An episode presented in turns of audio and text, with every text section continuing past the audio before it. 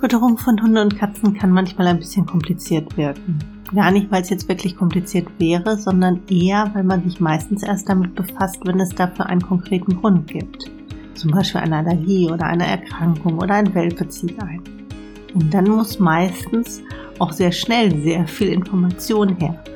Und man befragt Menschen und man sucht im Internet und man stößt auf unterschiedliche Gruppen aber vor allem eben auch sehr viele unterschiedliche Informationen und unterschiedliche Meinungen. Und das betrifft einen besonders häufig, wenn es um das Thema BAF, also Ruffütterung von Hunden und Katzen geht. Deswegen ist dieser Podcast nicht nur für alle, die vielleicht gerade überlegen, auf BAF-Ruffütterung umzustellen, sondern auch für alle, die seit vielen Jahren BAFen und natürlich auch für alle, die einfach Lust auf dieses Thema Fütterung und Ernährung haben. Ich bin Ute Waden ich bin Tierheilpraktikerin und Tierernährungsberaterin für Hunde und Katzen und heute geht es um Kotuntersuchung. Das ist ein sehr häufiges Thema. Also was kann man überhaupt über eine Kotuntersuchung feststellen?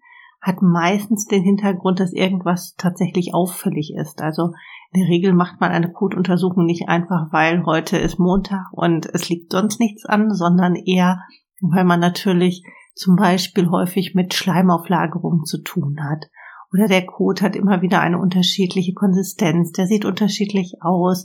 Vielleicht hört man, dass bei Hund oder Katze irgendwas gurgelt im Bauch, dass man so auffällige Darmgeräusche hat, dass vielleicht auch noch andere Symptome dazukommen, also vielleicht Anzeichen von Magensäureüberproduktion, dass viel Schmatzen da ist, dass eben auch manchmal Erbrechen vielleicht da ist und in solchen Fällen ist es schon immer ganz sinnvoll, dass man sich tatsächlich mal anguckt, was überhaupt los ist. Genauso, wenn zum Beispiel der Hund oder die Katze stark abnimmt.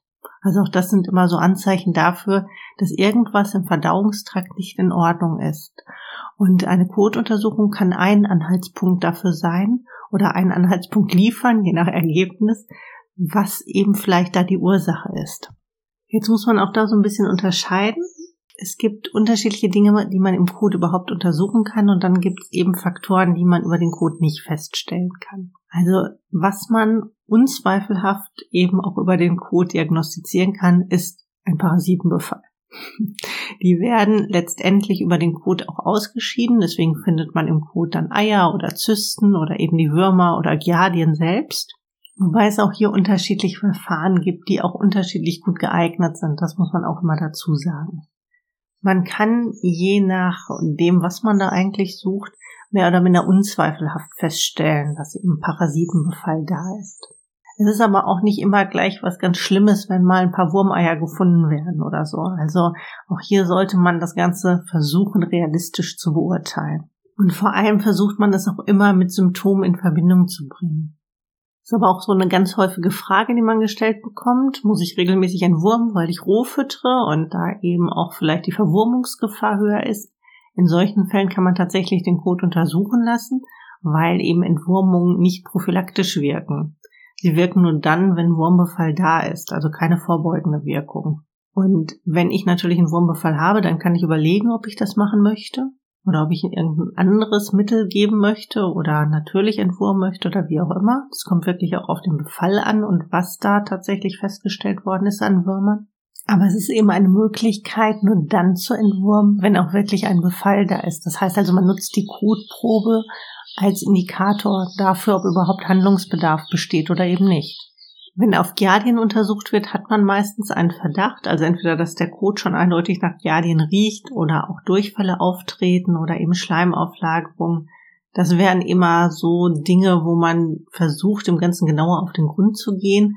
Und gerade bei jungen Hunden und jungen Katzen kann es schon sein, dass Giardien da eine Rolle spielen. Das heißt aber, man untersucht meistens nicht prophylaktisch, weil man jetzt irgendwie entwurmen möchte oder so, sondern es geht eher darum, dass man hier konkret handeln kann, wenn eben Befall da ist.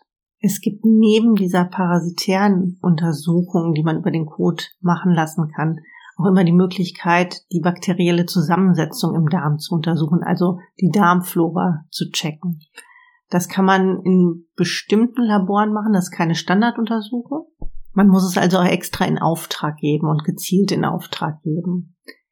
Das macht man in der Regel dann, wenn man die Vermutung hat, dass die Darmflora tatsächlich deutlich verschoben sein könnte.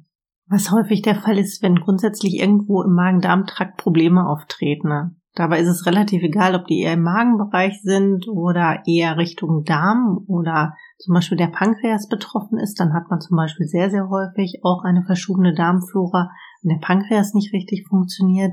Aber es gibt eben auch andere Gründe, auch gerade bei chronischen Darmerkrankungen, wo man manchmal auch gar nicht so genau weiß, wo die eigentlich herkommen. Aber das hat auch immer zur Folge, dass sich diese Bakterien im Darm nicht so ausbreiten, wie sie vielleicht eigentlich sollen. Also, dass die guten Darmbakterien an nicht an den Stellen siedeln, wo sie eigentlich siedeln sollen. Dass dieses Grundgerüst, man hat im Darm immer so ein Grundgerüst aus bestimmten Bakterien, die dafür sorgen, dass die Darmflora stabil bleibt. Das sind sehr große Bakterienstämme, die eben in zahlreichen Populationen auch im Darm zu finden sind.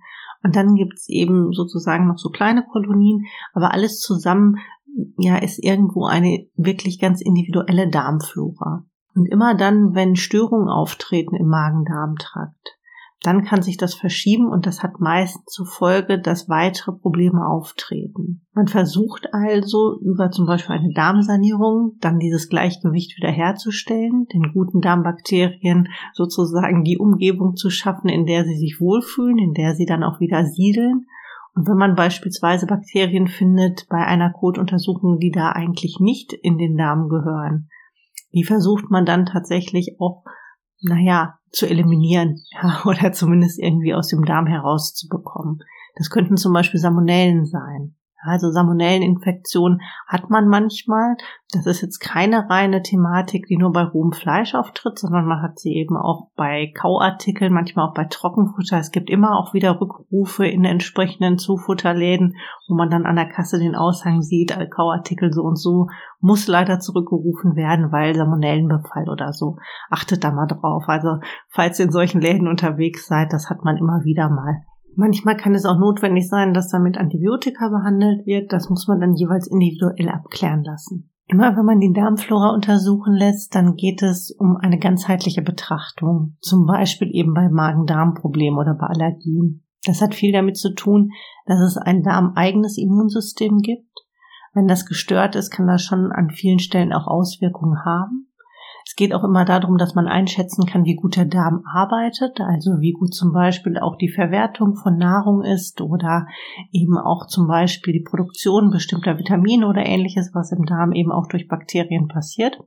Und es geht dann auf der anderen Seite darum, dass man Maßnahmen ergreift, um das Ganze gegebenenfalls dann auch zu stabilisieren und dadurch vielleicht an anderen Stellen Fortschritte zu machen. Der Darm hängt schon auch mit vielem zusammen, beziehungsweise die Darmflora.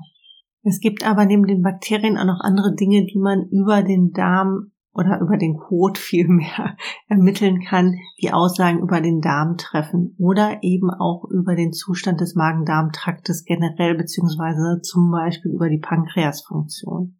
Es gibt beispielsweise die Möglichkeit, die sogenannte Kanine Elastase über den Kot untersuchen zu lassen. Das ist ein Enzym, was im Pankreas gebildet wird und es gibt Aufschluss darüber, inwiefern der Pankreas wirklich noch funktioniert, also ob zum Beispiel eine Bauchspeicheldrüsenschwäche vorliegt. Muss man immer so ein bisschen aufpassen bei der Interpretation des Wertes, aber grundsätzlich ist das eine Möglichkeit festzustellen, ob eine Verdauungsschwäche beispielsweise vom Pankreas kommt und ob man dann entsprechend mit Enzymen auch unterstützen muss oder kann.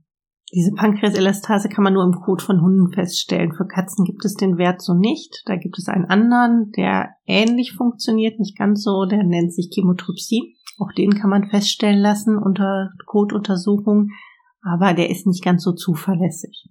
Was zusätzlich dann Aufschluss über zum Beispiel die Verwertung von Nahrung im Darm geben kann, eben auch über die Pankreasfunktion, ist die sogenannte Nahrungsausnutzung.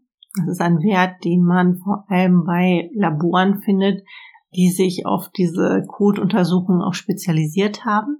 Und darüber kann man dann beispielsweise feststellen, wie gut Fette verdaut werden oder Kohlenhydrate oder Proteine beispielsweise. Und dann gibt es immer noch die Werte, die auf chronische Darmentzündung hindeuten können. Das sind bestimmte Marker, zum Beispiel Entzündungsmarker, die eben vor allem im Humanbereich erforscht sind, wo man weiß, dass die zum Beispiel bei Entzündungsreaktionen im Darm auftreten. Und das sind beispielsweise Zonulin ist der eine Wert, Alpha-1-Antitrypsin ist ein anderer und Calprotectin.